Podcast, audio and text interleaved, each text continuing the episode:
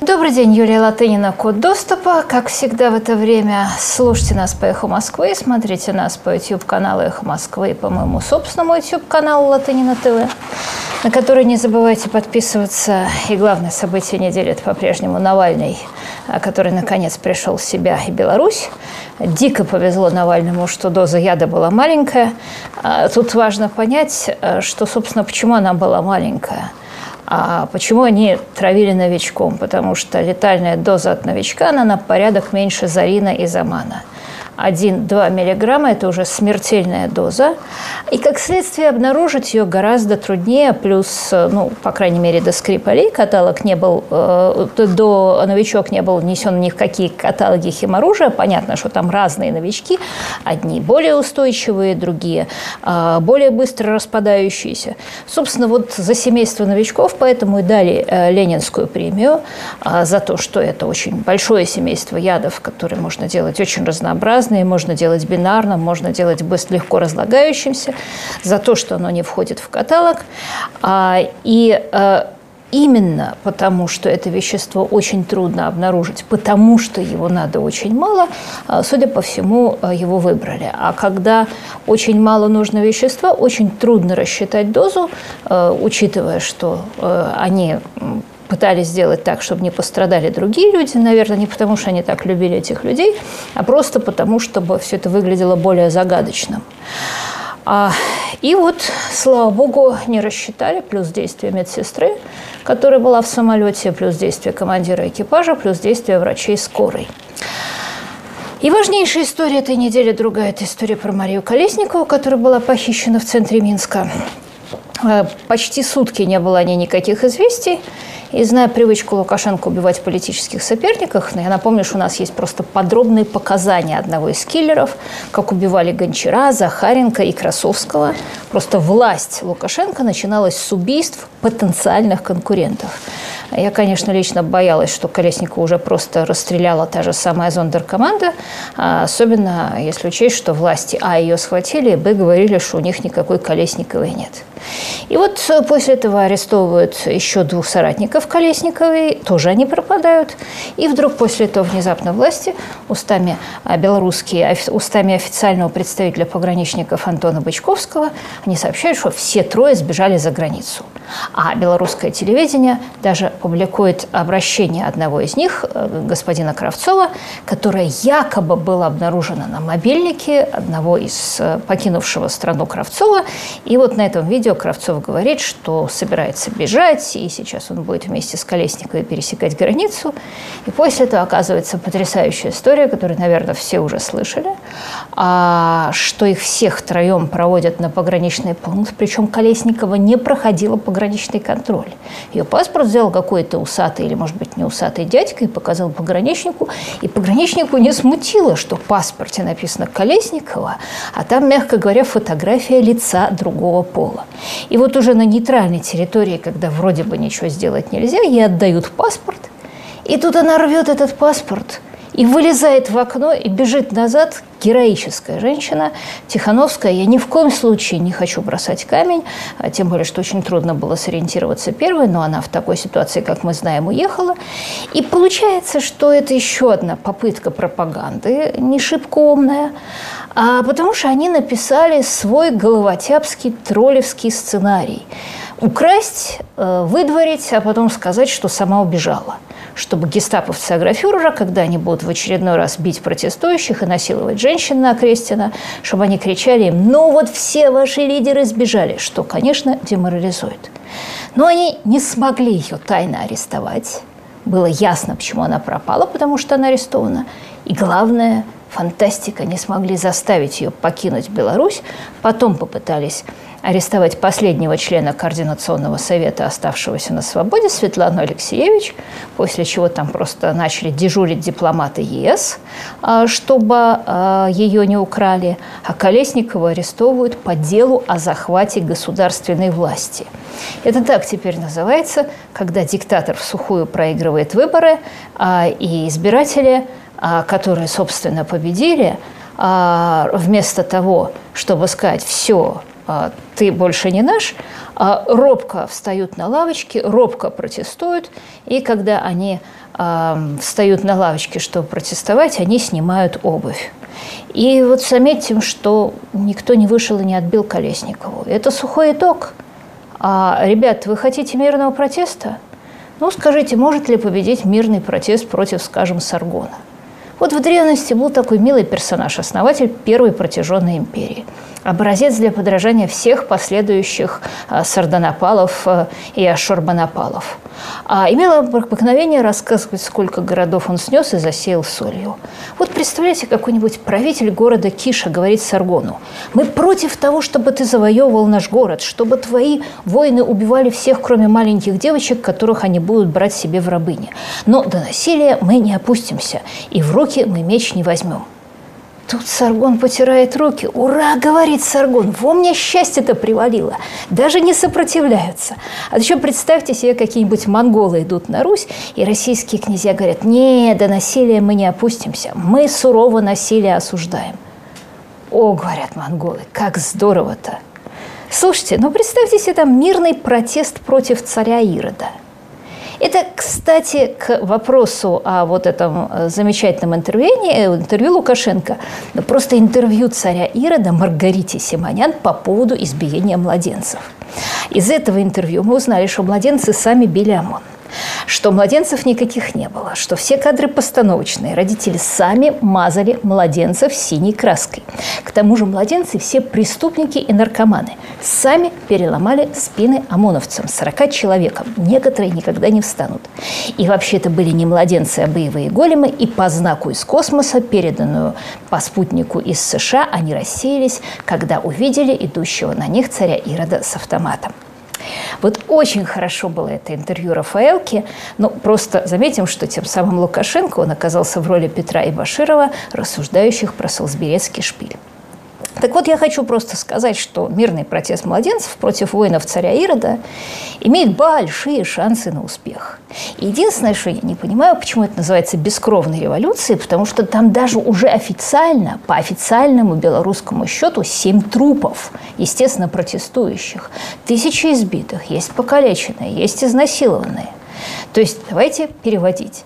Если вы хотите революцию, в которой ни одного волоса не упадет с головы палачей, то это значит, что все волосья будут падать только с голов младенцев. Но я просто протестую против переименования вещей неправильным способом, избиение царем Иродом младенцев не, заб... не называется бескровной революцией. Оно называется избиением диктаторов собственного народа. И, конечно, если в начале этого избиения было только два варианта – победа Ирода или победа младенцев, то теперь есть еще третий, что там, значит, где-то сбоку какие-то Римская империя нарисовалась а в лице России. И понятно, что 14 Лука а, поедет подписывать какие-то договоренности с Россией. Вот нам говорят, что ничего не будет подписано. А я бы, как ни странно, не ставила так уж вот на неизбежную грядущую аннексию а, России, России, Белоруссии и России, а, потому что, как тут передо мной сказал а, Невзоров, способность Кремля бескорыстно в, в бескорыстно вляпываться в самую пахучую субстанцию на планете, не извлекая при этом никаких выгод для себя, она просто невероятна. Вот Лукашенко, в конце концов, много десятилетий водил Путина за нос и все время, значит, как морковку показывал ему это будущее вступление в Белоруссии, и все время ему это удавалось. И хотя мы видим, что на этот раз Лукашенко, а, который, как э, диктаторы, они же, в отличие, собственно, от демократических правителей, имеют, большой свободу, имеют большую свободу переворачиваться во мнениях. Вот избранный президент вынужден придерживаться того курса, который, о котором он обещал.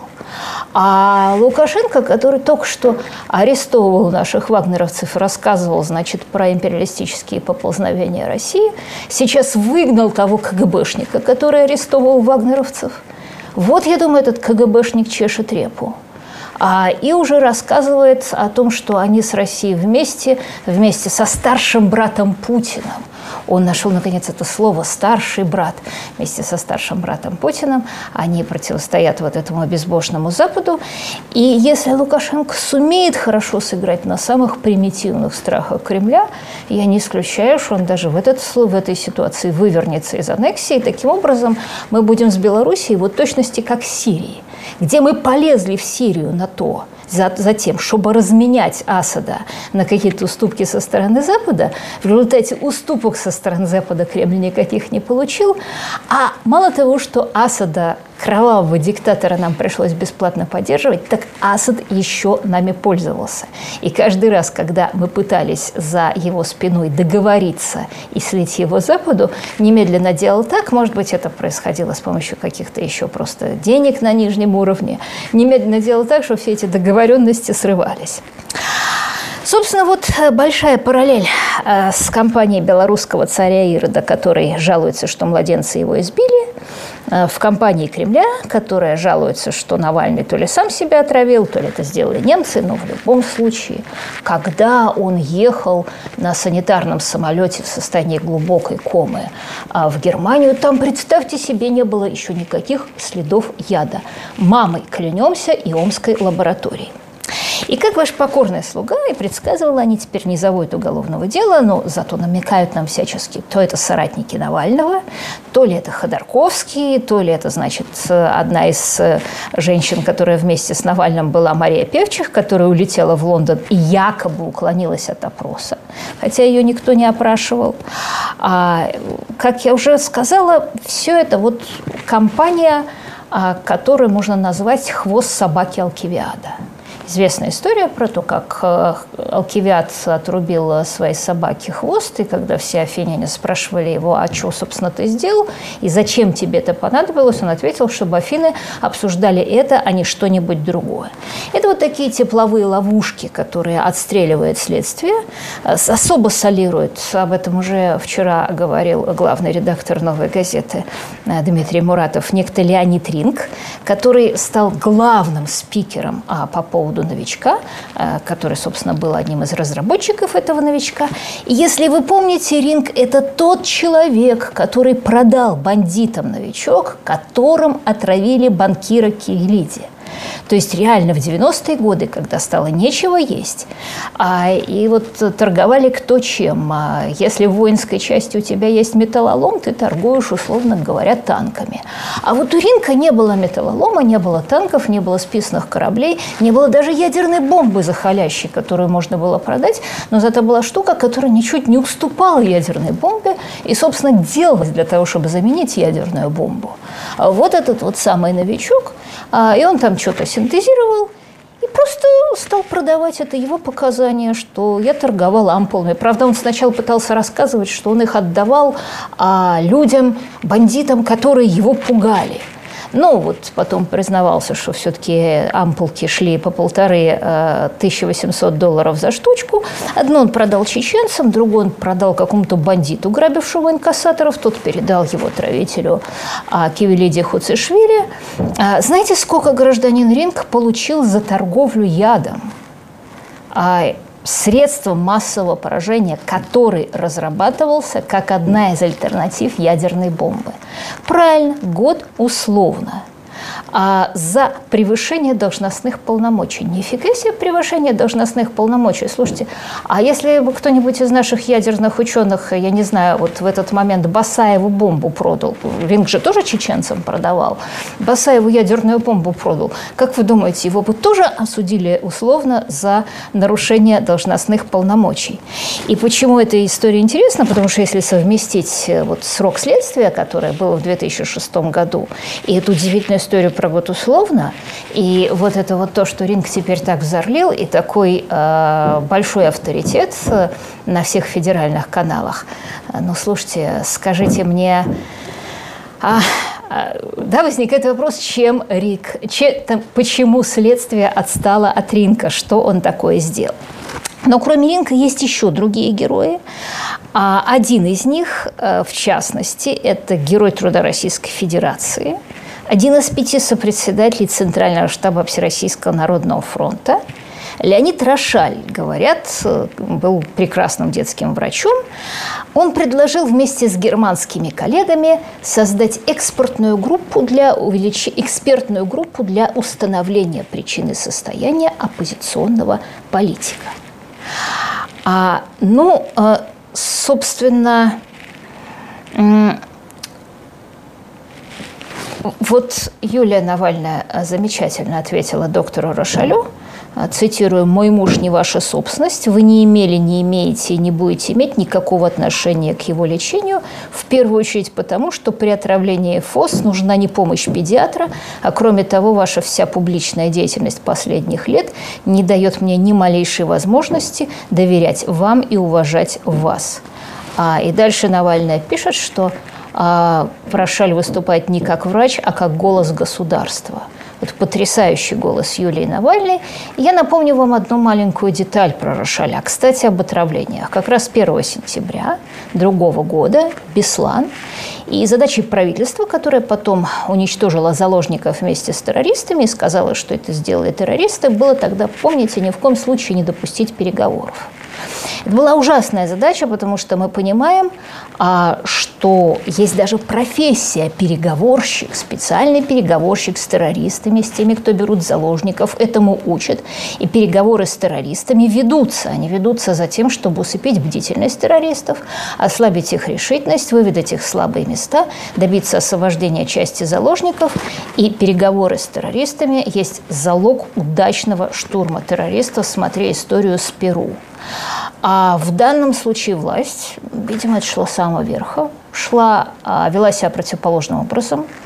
Я сейчас не буду обсуждать морали, э, с моральной точки зрения, как это выглядело.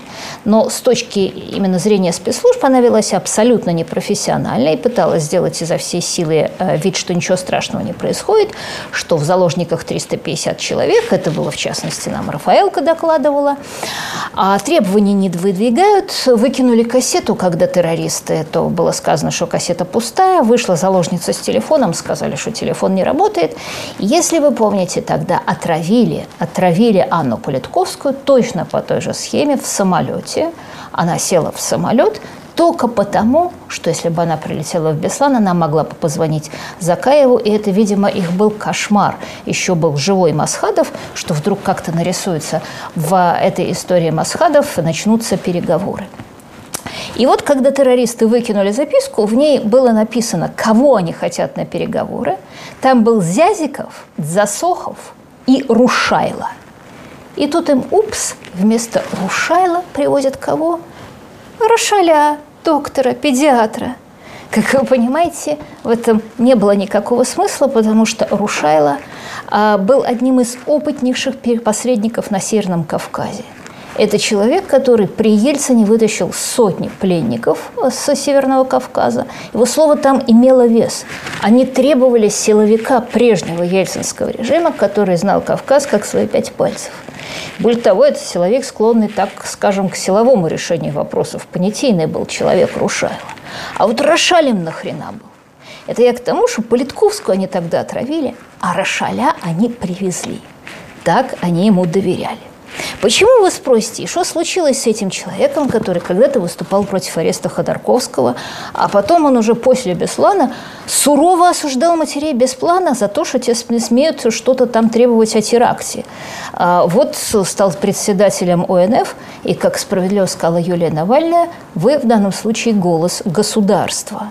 Я хочу по этому поводу рассказать вам поучительную историю про племянника Рошаля – вот Муратов вам вчера рассказывал подробно про Ринка, а я хочу рассказать про племянника Леонида Рошаля, который в 2006 году, легко это посмотреть в поисковике, был осужден на 8,5 лет а лишения свободы в Санкт-Петербурге за убийство, организацию убийства своего делового партнера, женщины. А Натальи Манушина, у нее был в аренде в Питере дворец Кочубея, она сделала Рошаля младшего своим партнером, а После этого как утверждает обвинительное а, следствие, Рошаль обратился к бандиту Сергею Барышникову. Тот передал заказ трем люберецким киллерам. Те убили женщину. А киллер признался, опознал Рошаля, но это еще не все, а потому что тогда Рошаля-младшего звали Белобоков. И после убийства он поменял фамилию. И снова стал помощником и соратником, а на этот раз человека, которого звали Щербаков. Он был сын очень высокопоставленной советской шишки. И вот после того, как наш поменявший фамилию Белобоков стал соратником Щербакова, то а Щербакова тоже убил наемный киллер прямо на рабочем месте. И более того, Белобоков была не первая фамилия, потому что перед Белобоковым его звали Пиздецкий, а еще до этого Иванов совершенно легально. Но все это был племянник Рошеля – то вы мне скажете, ну при чем что тут Рошаль, мало ли у кого какой племянник. А я вам э, тут напомню, что после того, как был убит Щербаков, из-за того, что он был сын Шишки, все завертелось. И вот тогда оказалось, что раньше Рошаля звали Белобоков и поймали киллеров Манушиной и привезли в Басманный суд к тому самому судье Росновскому, который э, продлевал содержание Ходорковского под стражей. И знаете, что сделал Сросновский тогда с Ивановым Бездетским Белобоковым Рошалем? Правильно, он отказал в ходатайстве следствия о взятии подозреваемого Рошеля под арест после того, как его опознали киллеры. А, вот я цитирую статью в «Новой газете», по-моему, ее писал Сергей Канев. «Я сильно ограничен в описании творческого пути племянника известного доктора документами, которые могу предъявить судье официально. Иначе его путь выглядел бы куда страшнее». Так что я не буду э, делать сейчас выводов, я вот как Муратов буду сообщать вам только факты. Вошел человек в бизнес, убил партнера, поменял фамилию, снова вошел в бизнес, снова партнер был убит, а всего фамилию он менял четыре раза. А, и так уж получилось, что ну, э, какое-то удивительное покровительство было у этого человека в суде. Мы не знаем, кто был его покровитель, но вот так получилось, что даже судья после опознания киллера отпускал его из-под э, ареста. И в конечном итоге дали ему всего 8 лет за убийство. Он их, конечно, не отсидел. В 2015-м его снова арестовали на этот раз за мошенничество. А, и, собственно, вот это факт. И вопрос, а кто же покрывал племянника Рошаля и сколько за это пришлось потом платить власти? А второе, о чем я, конечно, хочу сказать, да, что вот э, все эти Мураховские, Песковы, вот это письмо Рошаля, э, все э, это пиар-помехи, э, которые работают так. Э, если вы будете их обсуждать, то а, значит это равновеликая точка зрения. Вот Земля круглая или плоская, давайте обсудим. А вот Навального травили или нет, давайте обсудим. А если вы их не обсуждаете, ну, значит, вам даже нечего возразить. Вот Аграфюрер говорит, что они своими ламповыми приемниками перехватили разговор Берлина и Варшавы, и бесполезно в таких случаях обсуждать содержание разговора. Надо обсуждать только, почему он появился на свет и причины причины, по которым крепкий картошек, который еще недавно такой кукиш показывал Путину, а теперь показывает ему совсем другую часть тела, в которую кукиш вставляется. Перерыв на новости. Добрый вечер. Опять код доступа, опять Юлия Латынина. И слушайте нас по «Эхо Москвы» и смотрите на YouTube-канале «Эхо Москвы» и на YouTube-канале моем собственном Латынина ТВ. Не забывайте, пожалуйста, на них подписываться. У меня тут много вопросов про то, что вчера говорил Дмитрий Муратов про Быкова. А напомню, просто можете обратиться к его эфиру, что он впервые описывал, а, как а, не просто Быков впал в кому в Уфе, и тогда еще не было понятно, с ним происходит. Но почему-то точно так же, как и в ситуации с Навальным, а, была попытка задержать а, его вывоз в нормальное место, где могли организовать лечение, могли поставить диагноз. А, и, что самое важное, возможно, там могли установить, если что-то с Быковым, если это был яд, то могли бы установить, какой это был яд. Вот та же самая задержка, которая практически нельзя реализовалось, потому что а, Муратов э, позвонил на самый верх в администрацию президента. А, я, у меня нет тут никакого а, своего собственного мнения, потому что собственное мнение, на которое мы можем опираться в случае Навального, оно и точно так же, как в случае с Литвиненко, оно не из серии «ну, это понятно», оно из серии того, вот когда немецкие врачи говорят «мы обнаружили», мы уже можем прямо говорить. Мы обнаружили. В случае Быкова по тем или другим причинам, может быть, там ничего не было, может быть, не обнаружили, ничего не обнаружено. Но я обращаю ваше внимание, что из-за невозможного а, факта отравления Быкова после истории с Навальным превратилась в рабочую гипотезу. То есть оно уже не так невероятно. я бы обратила ваше внимание вот еще на что. Да, вот э, есть история с Навальным, есть история с Литвиненко, есть история с Перепеличным, а есть история со Скрипалем. А это значит, что есть некая организация, которая этим занимается. Вот этот отдел есть. А вот там есть, не знаю, есть организация, которая занимается лечением детей от лейкемии. Есть организация, которая занимается печеньем булочек. А вот есть организация, в которой травят людей. А любая организация в чем заинтересована? она заинтересована в том, чтобы как можно больше делать и как можно больше производить того продукта, а, благодаря которому она получает зарплату и получает влияние. Я обращаю внимание, что вот это не одни только оппозиционеры, потому что я напомню вам историю Родченкова.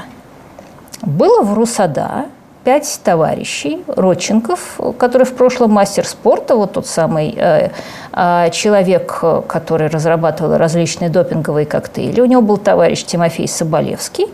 А, и еще, значит, был гендиректор Хабриев, исполнительный директор Камаев и председатель Синев – и вот происходит известная операция ФСБ с подменой мочи, и мы все хихикаем, потому что это первый раз а, было, когда спецоперация заключалась в том, что через дырку в стене баночки мочи вытаскивали и заменяли другими баночками. И 11 ноября 2015 года Всемирное антидопинговое агентство обвиняет Росада в массовом и систематическом сокрытии допинга, и задолго до этого умный Соболевский, самый умный, сваливает – Никто, кстати, теперь не знает, где он работает и вообще что с ним. Потом в январе 2016 года убежал Родченков, и он говорил, что э, опасался за свою жизнь. А потом раз, 3 февраля 2016 года скорчался скоропостижно в возрасте 50 лет вот этот самый Синев, председатель исполнительного совета.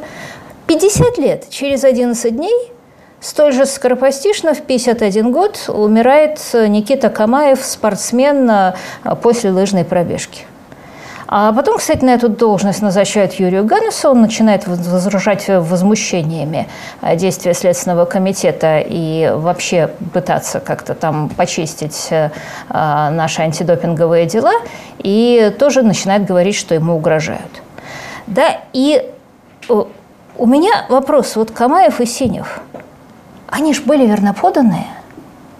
Они же делали все, что надо, они оказались, тем не менее, не в том время, не в том месте, и никто их не повез в Берлин, и никакая Меркель о них ничего не говорит. Мы все смеемся над Петром и Баширом, которые пришли давать интервью Рафаэлке. А я вам так скажу. А вот не думаете ли вы, что их руководитель, который послал их на интервью, спас им жизнь? Или спасал им жизнь? Потому что, знаете, как они же проштрафились. Они же не отравили наследили, а в тех структурах играют по-серьезному. И вдруг оказалось бы, слушайте, вот англичане что-то тут говорят, да нет у нас никаких Петрова и Баширова, что вы говорите? А вот после того, как они дали интервью Симонян, они есть, им нельзя исчезнуть. Им нельзя внезапно погибнуть, как Камаеву или Синеву. Вот Луговой, я до сих пор уверена, он спас себе в свое время жизнь тем, что после отравления Литвиненко побежал на «Эхо Москвы» а иначе бы нашли его застрелившимся и с запиской «Я отравил Литвиненко по приказу моего работодателя Березовского». И, конечно, что прекрасно в этих требованиях э, Москвы предоставить нам материалы, э, которыми располагают немцы, а можно вопрос, в рамках чего эти материалы-то, собственно, предоставляются? Вы отказываетесь заводить уголовное дело. И опять же у меня вопрос, а почему, собственно, мы отказываемся заводить уголовное дело? Ну, возможно, это какая-то такая нерациональная история, что вот типа нас не принудят завести уголовное дело. Если мы заведем уголовное дело, то типа встанем на колени. Но а, еще один рациональный момент заключается в том, что А вдруг заведение уголовного дела испугаются исполнители? Опять же, они же не сделали дело до конца. Как там сказал один из декабристов, несчастная страна, повесить не могут. Вот отравить не могут. И вспомните историю с Кашином. Тогда сказали, что будут расследовать это преступление. В итоге не расследовали ничего, просто свистели. Но исполнители испугались так, что украли организатора. Дальше тот человек, которого они украли, Э, прибежал с дуру в прокуратуру и сказал, слушайте, меня украли и заставили какие-то бандиты, которые меня украли, дать показания, что я являлся организатором избиения Кашина, а заказчиком был Турчак. А, и, в общем, хотя э, ничего уголовного из этого не получилось, всем все ясно – то есть вот одно из рациональных объяснений этого нежелания отдавать, сделать уголовное дело, а вдруг они боятся, что это будут неправильные сигналы исполнителей. И, собственно, я возвращаюсь к главной теме, к вранью, э, и в России, и в Беларуси, и вот к непротивлению и родонасилиям, а, потому что вот, возвращаясь к Лукашенко, мы должны понять, что государство Лукашенко устроено в частности, точности как государство Саркона и монголов, о которых я уже говорила.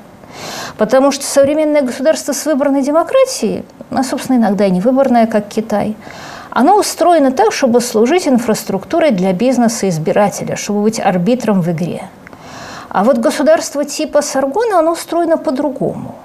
Оно устроено так, чтобы обеспечить вечную власть Саргону – эта власть обеспечивается тем, что у абсолютного большинства жителей государства отнимаются деньги, здоровье, жизнь, свобода и отдаются в пользование небольшой группе Тантон Макутов, которые окружают фюрера. Так устроена большая часть была государств человеческой истории. А, и так устроены, к сожалению, сейчас некоторые государства в 21 веке с одной большой разницей. Дело в том, что вот где-то в XIX веке это саргонообразное государство, оно стало неконкурентоспособным. А почему? Просто потому, что государства, которые отбирают у своих подданных имущество и свободу, они стали бедными и отсталыми. Внутри них все было хорошо – Приезжал себе какой-нибудь европеец из Китая и докладывал. Но нифига себе, говорил он, вот слушайте, тут войска послали подавлять народное восстание, так полководцу ему было лень подавлять народное восстание, он пришел в ближайшую деревню, отрезал там кучу голов и представил ко двору со словами «вот это я все подавил». Или там приезжал какой-то европеец в Иран и говорил, ну не себе их, нифига себе. Вот тут армия на бумаге, у них 10 тысяч человек. А на самом деле вот в этом подразделении вместо 10 тысяч человек 100 тысячи человек. А едят они подметки, деньги все украдены, а офицер, чтобы купить себе следующую должность, ворует на этой. А, и для поддержания власти начальника, тем не менее, это хватало. Наоборот, это прекрасно работало, потому что человек, у которого в подчинении формально 10 тысяч а, людей, а он ворует а, их провиант и содержит на самом деле тысячу человек, понятно, что он все отдаст за начальника, а потому что только при таком начальнике он может а, иметь а, такое количество денег и полномочий. Но вот в рамках международной конкуренции этого не хватало. А, потому что начинали какие-нибудь англичане опиумную войну против этого самого Китая. И сначала все дело шло прекрасно, а, вот точности, как с восставшими крестьянами. А, то же самое происходило. Писали полководцы императору большие отчеты, что мы разбили 10 тысяч англичан, 20 тысяч англичан, 40 тысяч англичан. Но, правда, нельзя было вместо английских голов рубить головы собственным крестьянам, но тоже ничего, справлялись. Рубили головы собственным крестьянам и говорили, а это они поддерживают англичан. Ну, и когда уже совсем приперло, а, то один из своих начальников, я, кажется, рассказывал эту прекрасную историю, сказал, что английские пушки попадают в цель, потому что они умеют колдовать. И тогда со всего города а, собрали женскую мочу и пустились в атаки на английские корабли э, на плотах. И вот, значит, перед, на плотах толкали перед собой эти баночки с женской мочой, и не помогло. Потому что война, она большой разоблачитель fake news. Если вы начали врать, то считайте, что война уже проиграна, как это сказал в свое время адмирал Ямамото. То есть вот эти саргонообразные государства, они проигрывали в пользу государств, которые позволяли развиваться частной инициативе, сетям, рынкам, прогрессу. А и государства, где была частная инициатива, они были более могущественные, но правители их были менее могущественна, чем император или падишах. И вот мы видим, что этой международной конкуренции практически больше нет, и это ограничение снято. Если ты хочешь быть э, в своей заводе как Саргон, ты можешь быть как Саргон. Вот для того, чтобы страна твоя процветала, надо что делать? Разрешать как можно больше частной инициативы, потому что тогда будет процветающий бизнес, много рабочих мест, здоровая экономика, IT а всякое – а у тебя, может, будет много самостоятельных центров принятия решений, и по определению совокупность этих центров будет решать лучше и больше, чем ты, и творить.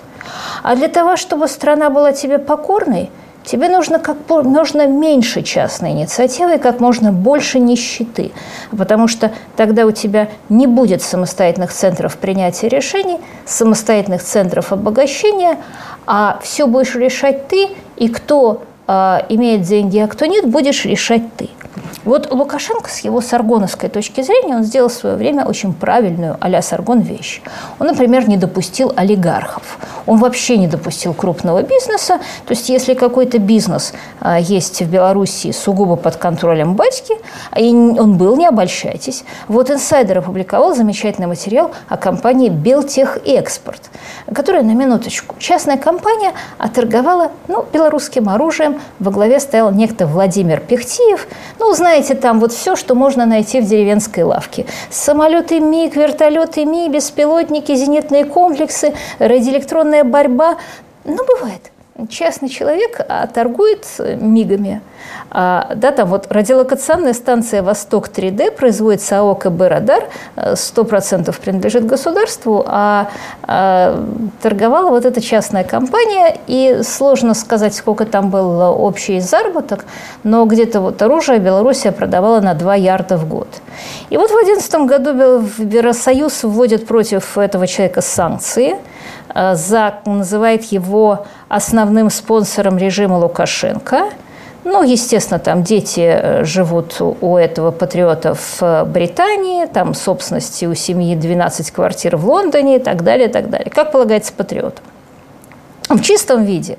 Да, вот пассивы все на государстве, а торговля и активы, сливки снимает бутылочное горлышко, через которое все это выливается. Ну, как у Березовского. А теперь прекрасное. В 2012 году этот Пехтиев, ну, после санкций, продает компанию и кому? Некому Дмитрию Гуриновичу где работал раньше Гуринович, в дочке Рособоронэкспорта. А зарегистрирован он, как оказывается инсайдер а, установил, в Калининграде, в доме номер 15 на улице Александра Суворова, по этому же адресу располагается пограничное управление ФСБ. Ну вот э, просто чудесно. Интересно, откуда человек, зарегистрированный по адресу пограничного управления ФСБ, нашел деньги на то, чтобы купить компанию, оборот которой мог составлять до 2 миллиардов долларов, хотя мы не знаем точно ее оборота. Так вот, Лукашенко сделал выбор, чтобы у него в олигархах были вот только Пехтивы или Гуриновичи. Но он, например, позволил IT – у него есть э, парк совместный с Китаем, э, технологический Великий Камень. Там 120 тысяч человек работают, плюс парк высоких технологий. И республика реально была европейской такой кремниевой долиной, чтобы было понятно, на сельское хозяйство в Беларуси приходится 7,2% э, ВВП, а на IT сейчас приходится 6,5%. И а, где-то 2 миллиарда долларов только экспорт IT-услуг из Белоруссии в прошлом году. И вот сейчас мы понимаем, что это с точки зрения Саргона ошибка, потому что Саргона экономика и IT несовместимы. И мы видим, что сейчас этих несчастных айтишников, которые, конечно, в первых рядах протестующих, зачищают. Окей, зачистят. Минус 2 миллиарда будет, а всего там ВВП 50 миллиардов. И Беларусь уверенными шагами войдет в неолит. На белорусских госпредприятиях будут производиться новейшие отечественные каменные скрипки, каменные топоры. Даже, может быть, будет внедряться передовая технология плавки меди посредством земляных печек. Главное, чтобы печки были государственные. Это важно, чтобы поняли, что агрофюрер сейчас в стране полностью а, а, зачистит экономику, чтобы сохранить власть. И вот что произошло бы в XIX веке?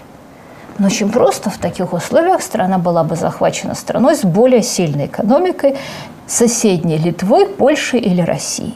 Сейчас осталась одна Россия. И, собственно, а, вот это вот э, к этому фантастическому вранью, да, по поводу невинных, так сказать, по поводу младенцев, которые избивали царя Ирода.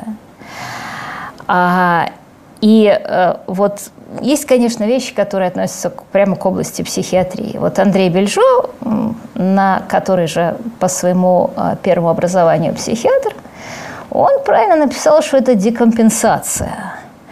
А дальше дело не только в мозаичной психопатии, которую уже ставили Лукашенко, хотя я должна сказать, что это на самом деле, конечно, некорректно ставили, потому что если психиатр ставит диагноз пациенту заочно, но это всегда попахивает политикой, даже если мы считаем, что этот диагноз правильный. А, но вот Бельжо правильно замечает, что ну, психопатов очень много. А и проявляется она только, когда наступает декомпенсация. И вот приводит пример, что представьте себе, вот Филиппу Киркорову а, вместо того, чтобы выступать на концерте, говорят, а ты 4 месяца будешь работать в библиотеке с карточками. Вот тут-то у него и наступит декомпенсация. А вот э, пишет Бельжо, Лукашенко был психопат, но довольно компенсированный. А когда э, произошла вот эта история, и 80% голосов против, то у него, конечно, щелкнуло, и дальше мы увидели все то, что происходит. Но есть два обстоятельства. А первое, которое я хотела бы заметить, а, что вот тот тип вранья, которым сейчас занимается российская пропаганда, которым, собственно, мы импортировали это вранье отчасти в Белоруссию, туда поехали какие-то российские государственные телевизионщики. Так вот, это восточный тип вранья. Это вроде как не сразу заметно, потому что, ну как, коммунисты любили так врать. Но я прошу проследить за моей мыслью. Вот как-то в Европе с Грецией, а потом со Средневековья совпало два тренда. А вот один заключался в том, что как-то Европе было не принято называть императора богом. А были какие-то другие центры силы, граждане, бароны. А, и второй был, что рыцарская мораль, она подразумевала по отношению к другому рыцарю рыцарское поведение. Грубо говоря, Европа была сконструирована таким образом, чтобы красная свадьба в том описании, в, вот, в, как она выглядит у Джорджа Мартина, а когда приглашают э, на свадьбу соперников и вырезают их там. Она влекла такие репутационные потери а, для рода, которые не способствовали его стратегическому выживанию. А на Востоке как раз все было наоборот. Пригласить на свадьбу и вырезать там – это был просто верх политического маневра. Вот в э, «Троецарстве Ло Гуанчжу» на очень известном китайском романе там так и советуют, по-моему, Любею. Ну вот тут пригласи соперника на свадьбу, и там его вырежи. Вот в Европе все играли по правилам, а читеров, мошенников наказывали. И это совокупное играние по правилам очень увеличивало общественное благо и доверие взаимное людей. А вот был известный король такой в Англии, Ричард III, который решил в Европе быть эффективным, как ему казалось, государственным деятелем на манер Лукашенко. Первым делом он отстранил от власти своих племянников и сказал, ну нифига, они незаконные. Мой брак, э, мой брат моего брака, оказывается, он бастардов родил. Он до этого с другой женщиной договорился, что женится. А потом Ричард III убил человека, который ему помог совершить этот переворот, ну, потому что тот запросил власти побольше. Потом он убил еще э, другого человека, который его помогал все было очень логично, вот все было просто по Первому каналу. Навальный отравил себя сам, я победил на выборах, где ваши доказательства? И вот где-нибудь на Востоке Ричард III был бы ну, совершенно стандартным монархом, и все говорили, ой, какой умный, ой, какой жестокий, ой, какой эффективный менеджер. А тут против него поднялась вся Англия, и просто он с треском проиграл битву и решился королевства и трона. А, а второе, конечно, то, что вот э, хозяева этих саргоноподобных стран, они видят, что эта же самая пропаганда, эта же самая технология тотального вранья а, вместе с социализмом, вместе с левыми идеями, она проникает во все ткани западного общества, в том числе, а, да, мы видим, что в США на наших глазах происходят совершенно невероятные вещи – а потому что где-то лет 60 назад в США началась война с бедностью, фактически в ней начался создаваться социализм для бедных. Вот э, СССР строил социализм для всех, а в США политики а, были гораздо умнее. Даже те, кто придерживались левой ориентации, они строили социализм только для бедных, и в результате этой войны с бедностью, как сказал в свое время еще Рональд Рейган, бедность победила.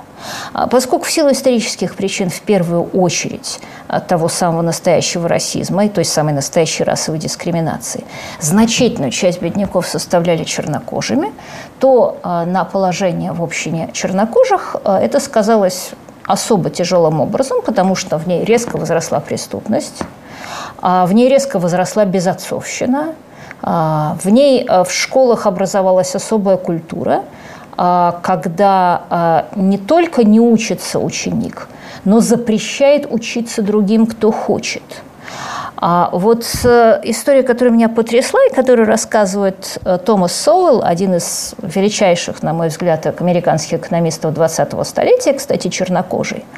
Вот его последние книги «Дискриминация и неравенство».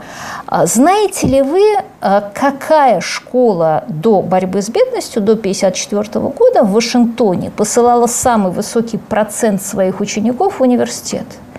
Это была школа для чернокожих, Dunbar High School – Какая у нее была причина успеха? Очень простая. Она отбирала детей, которые хотят учиться по всему городу. Понятно, что это в основном были дети бедняков. Но после решения об окончании дискриминации, что случилось в Dunbar High School? Правильно, ей принес, предписали принимать всех, кто живет рядом, и школа стала типичным школьным гетто с всеми проблемами и с отсутствием мотивации. И вот после того, как после 60 лет этой политики – а бедное население, живущее в частичном, подчеркиваю, частичном социализме, у которого гораздо стали чаще распадаться семьи, а у которого стала гораздо ниже мотивация учиться в школе, а оно остается бедным, и надо объяснить а, политикам левым, что произошло. И ответ – да это же системный расизм. А если вы не согласны с этим, то вы расист – и э, вас надо послать на курсы перевоспитания.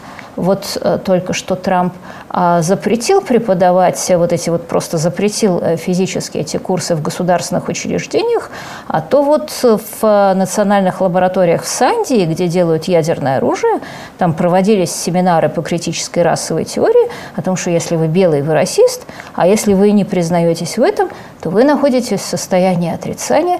И это происходило не в Яннане Маисской в 1937 году, а это происходило в американских ядерных лабораториях. Вот Путин и Лукашенко на наших глазах только что видели эпидемию ковида. И они видели, как Китай сказал, что ковид возник на уханьском рынке морепродуктов. Но уже очень много доказательств того, что это неправда. А что рынок был местом, да, где размножился ковид – но не там, где он зародился. Очень много доказательств, э, что э, не было никакого промежуточного панголина – что просто перешел ковид прямо от летучей мыши, что эта мышь именно это не водится в Ухане, что ее никогда не продавалась на рынке. Зато эти летучие мыши были в двух соседних а, вирусологических институтах. В одном работала женщина, которая в свое время даже вывела искусственный а, вариант а, вируса аналогичного, очень похожего поражающего человека, а в другом работал исследователь, который десятилетия работал с летучими мышами. Вот на наших глазах ВОЗ писала сначала, что а, не передается ковид от человека к человеку, потому что он не передается воздушным капельным путем. Это просто уже все забыто.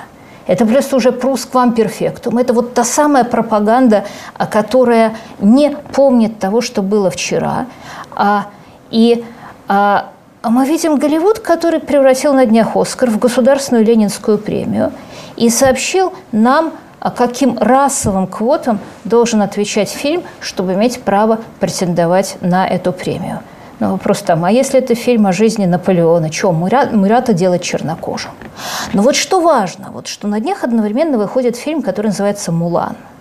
А, и актриса, которая сыграла в нем главную роль, пишет «Я поддерживаю полицию Гонконга», которая разгоняет протестующих, ну, примерно как Лукашенко своих белорусов. И заметив, что в правилах, написанных э, на этом новоязе для нового Оскара обновленного – для новой Ленинской премии бывшего Оскара. Не написано, что запрещено поддерживать полицию, избивающую тех, кто протестует в пользу демократии. Там вот э, только одни вещи э, теперь требуются. А вот гонконгский... А, а, а, осужда, а бороться за свободу Гонконга не требуется. И слушайте, вот если Путин и Лукашенко это видят, а если там голливудский фильм с бюджетом 200 миллионов, а главная актриса может выдерж... подер... высказываться а, в пользу гонконгских полицейских – то что вы имеете против, там, я не знаю, Маргариты Симонян а, или ее мужа, который за куда более скромный бюджет нанимает дурочку, а, которая выступает в ее международной пилораме и говорит, ой, я выхожу на демонстрации, потому что обидно, что у меня маленькие титьки, и вообще ОМОНовцы такие крепкие парни, может, они меня заметят. Другое дело, что, конечно, когда а, они смотрят на а, это торжество идеологии даже на Западе, они не учитывают, что, например, там за Китаем стоят огромные деньги. А, и Голливуд склоняется перед деньгами. Что за критической расовой теорией и за новоязом, на котором стал разговаривать э, а, американский истеблишмент, а, стоят гигантские интересы, группы интересов, заинтересованные в построении инфантильного социализма, что речь идет о больших поколенческих э, сдвигах. А они смотрят там на историю про Трампа, агента России, которая была высосана из пальца Кристофером Стилом. Теперь нам известно, что главным источником этой истории был человек по имени Игорь Данченко, который, кстати, вроде пропутинский. А, и а, они думают, ну что же, а мы не можем тогда рассказать, что Навального отравил Запад? Последнее, что я хочу сказать, вот я тут сильно подсела на книги Бориса Штерна. Это другой Штерн, не Гидальевич, которого много в сети, а Евгеньевич. Он астрофизик – он доктор физико-математических наук, он ведущий научный сотрудник Института ядерных исследований РАН. Он, кстати, из, главный редактор троицкого варианта знаменитого. Он пишет такую сверхтвердую научную фантастику. А, то есть, если рассматривать традиционную литературу, как, знаете, где любовь, морковь, но в крайнем случае война, то вот у него ни любви, ни войны в его книгах нет. А, и проблему любви он вообще в одной из своих книг разрешил капитально, потому что она написана от лица жителей спутника Юпитера Европы, которые обитают на дне океана подо льдом и пользуются. У них, соответственно, есть эхолокация, небо у них твердое. И, собственно, книга рассказывает о том, как они в ходе эволюции в течение а, сотен поколений, а, у Штерна вообще действие обычно занимает ну, десятки тысяч лет, а можно и миллионы. И вот они, значит, сумели понять и пробить эту ледяную скорлупу. Так это я к чему? Что значит, вот, э, чтобы не описывать, не захламлять интересное научное повествование всякими любовными интригами, Штерн просто объявил их гермафродитами, а, что, кстати, с биологической точки зрения неверно, потому что гермафродитизм очень плох для высших животных, он не способствует эволюции. Ну так вот, как я уже сказала, у Штерна как астрофизика действие его книг э, занимает э, минимум десятки тысяч лет, иногда пару миллионов.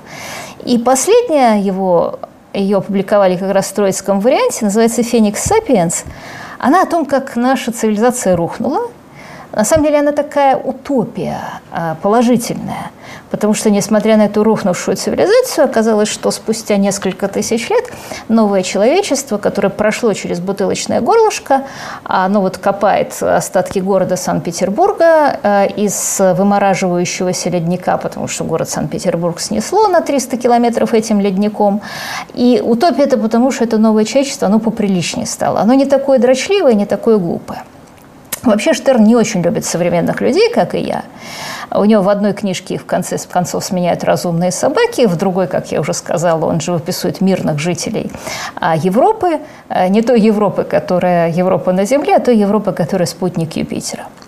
Но вот в этой последней книжке очень точно описаны а, некоторые очень опасные тенденции, которые есть в современной цивилизации который одновременно дает в руки власть массам, а не элитам, что способствует всеобщему поглупению, которая пытается регулировать все.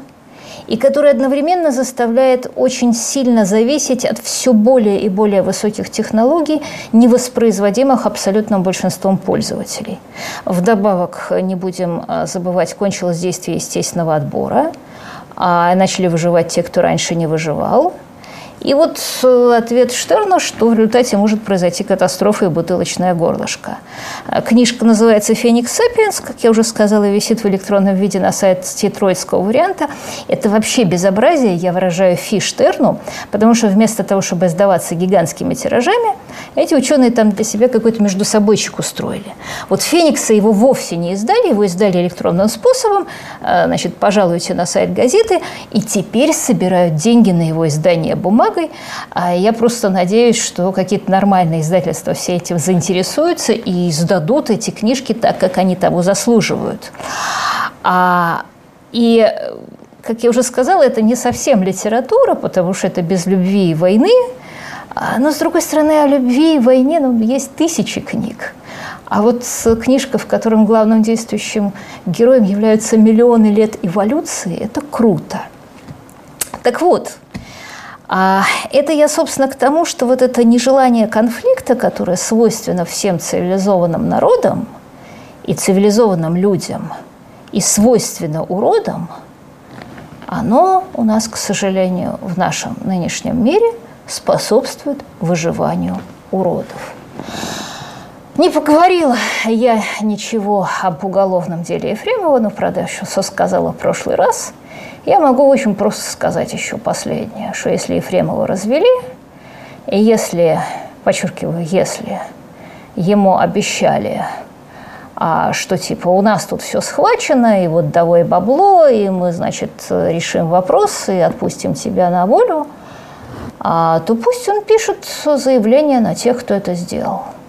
Потому что, с одной стороны, Ефремова безумно жалко – а с другой стороны он вел себя ровно так, чтобы все заслужить, что на него обрушилось.